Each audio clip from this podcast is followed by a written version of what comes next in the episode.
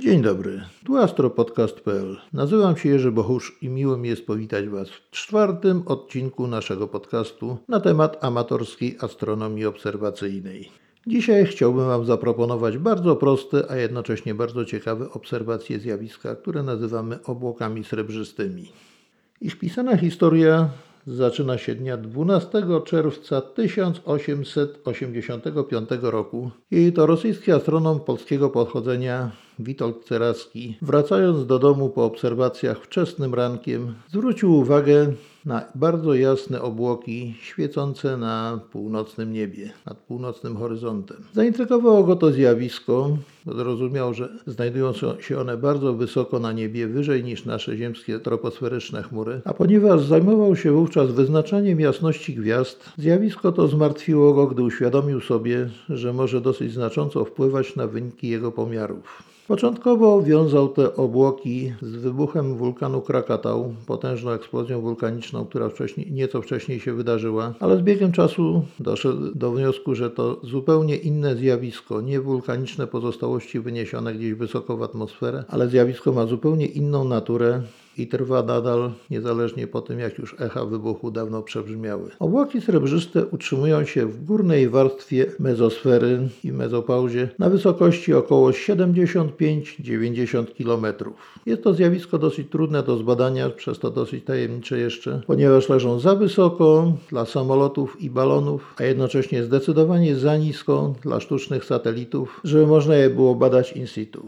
Na tej wysokości także rozbłyskują meteory, kiedy meteoroidy wpadają w gęstsze warstwy atmosfery, a nieco wyżej unoszą się już zorze polarne. Obłoki srebrzyste zbudowane są najprawdopodobniej z bardzo drobniutkich cząstek pyłu meteorytowego, a także z bardzo drobniutkich kryształków lodu, które mogą być z nimi wymieszane, albo nawet te kryształki lodu mogą oblepiać te stałe cząsteczki skalne. O ile pył meteorytowy jest dla wszystkich oczywisty i zrozumiały, o tyle możecie zapytać, skąd się wzięły tam kryształki lodu. Otóż nie zapominajmy, że główne roje meteorów, jakie obserwujemy, to są pozostałości albo z komet, które uległy już rozpadowi, albo też śmieci, które gubi kometa na swojej orbicie, jak na przykład Orionidy związane z kometą Haleja. A komety, jak wiadomo, składają się głównie ze stalonych gazów i lodu wodnego, które są wtopione jak gdyby budowane drobiny pyłu. Stąd może być tam zarówno pył meteorytowy, jak i kryształki lodu. W każdym razie są to najwyższe chmury, jakie jesteśmy w stanie zaobserwować z powierzchni Ziemi.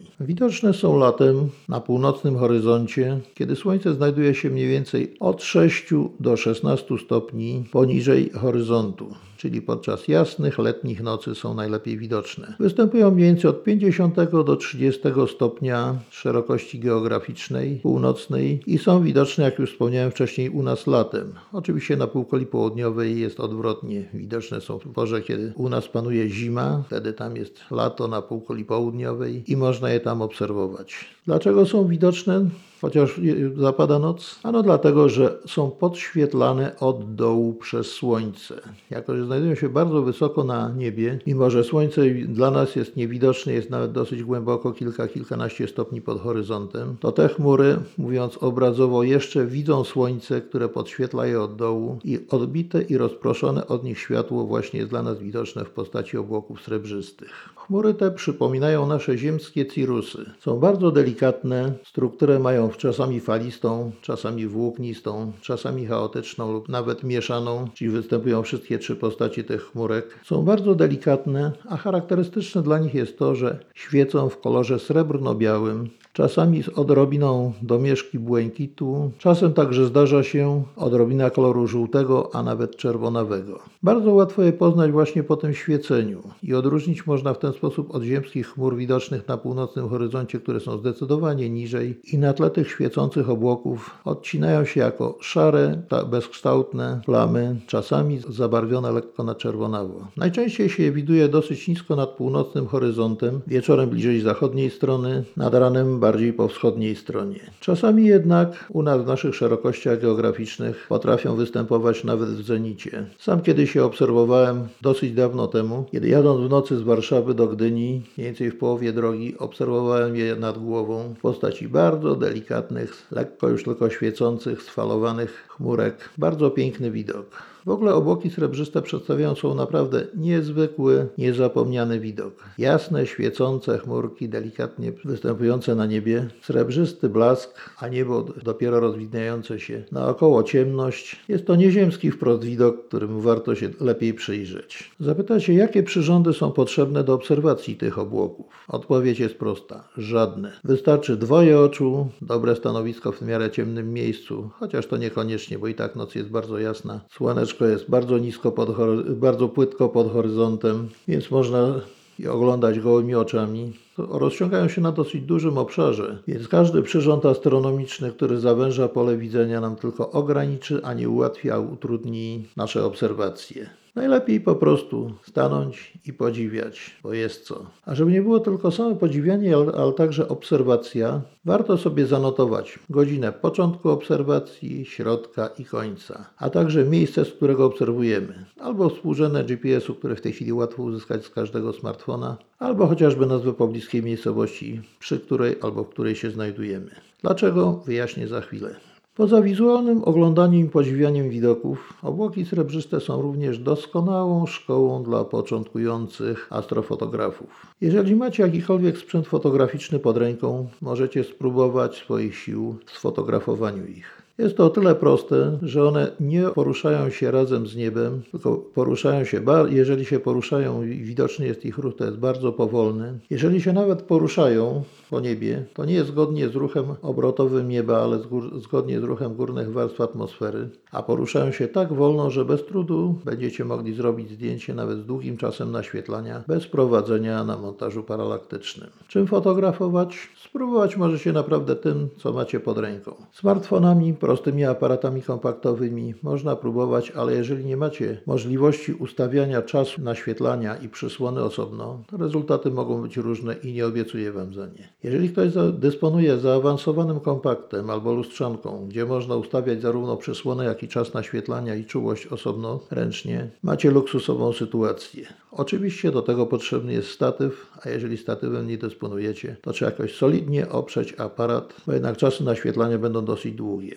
Jak długie? Należy spróbować gdzieś od 1 dziesiątej sekundy poprzez pół sekundy, jedną, 10 sekund. Trzeba poeksperymentować. Tak samo przysłonę. Można spróbować z pełnym otworem przysłony fotografować, albo fotografować taką przysłoną, gdzie wasz obiektyw najlepiej rysuje, najlepsze obrazy daje. Pełne pole do eksperymentów, a obłoki wam nie uciekną. I to jest piękno właśnie w fotografowaniu tych obłoków. Oczywiście starajcie się ustawić jak najmniejszą wartość ISO, żeby jak najmniejsze szumy, do, szumy uzyskać na fotografiach. A gwarantuję, że w końcu po paru próbach uzyskacie przepiękne obrazy, które warto będzie nawet powiesić sobie na ścianie w domu po odpowiednim opracowaniu i powiększeniu.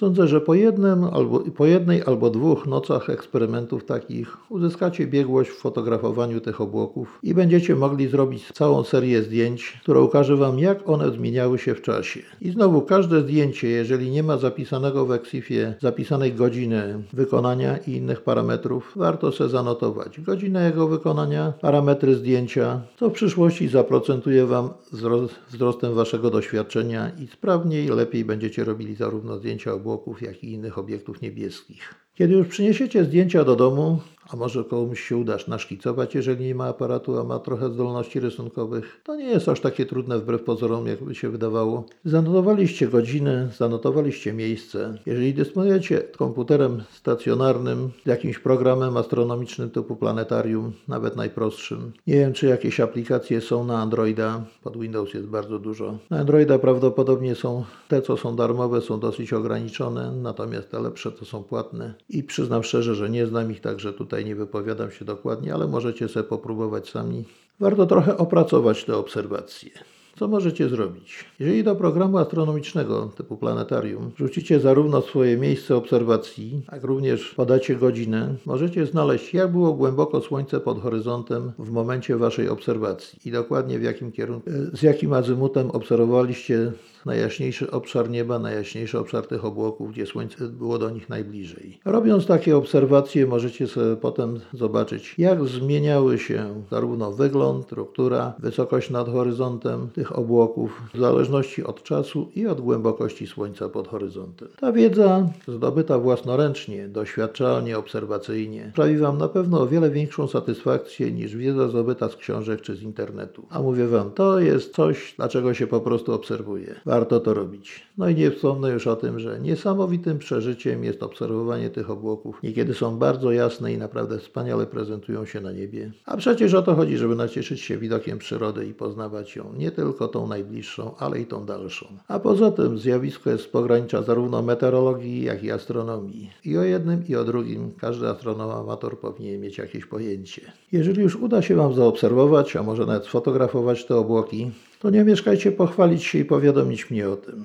Zarówno na e-mailu redakcja małpaastropodcast.pl albo obserwatorium małpaastropodcast.pl albo w komentarzach pod audycją na stronie astropodcast.pl. Tam też możecie zamieścić. I przyślijcie swoje zdjęcia. Pokażcie mi, co Wam się udało osiągnąć. Ze swojej strony życzę Wam powodzenia w łapaniu i czekam na Wasze rezultaty, Wasze komentarze i na kontakt z Wami. Jeżeli macie jakieś pytania i wątpliwości, tak samo proszę w komentarzach, na e-maila, bo telefon jeszcze niestety nie działa. Wkrótce mam nadzieję będzie już uruchomiony telefon do studia astropodcastu.pl, a także na mediach społecznościowych, na moim profilu, na, zarówno na Facebooku, jak i na Twitterze, profil Jerzy Bohusz. I to na dzisiaj byłoby wszystko. Słuchaliście astropodcastu.pl. Wszystkim Wam życzę miłego dnia albo spokojnej nocy. Wszystkim obserwatorom czystego nieba i udanych obserwacji. No i powodzenia w łapaniu obłoków srebrzystych.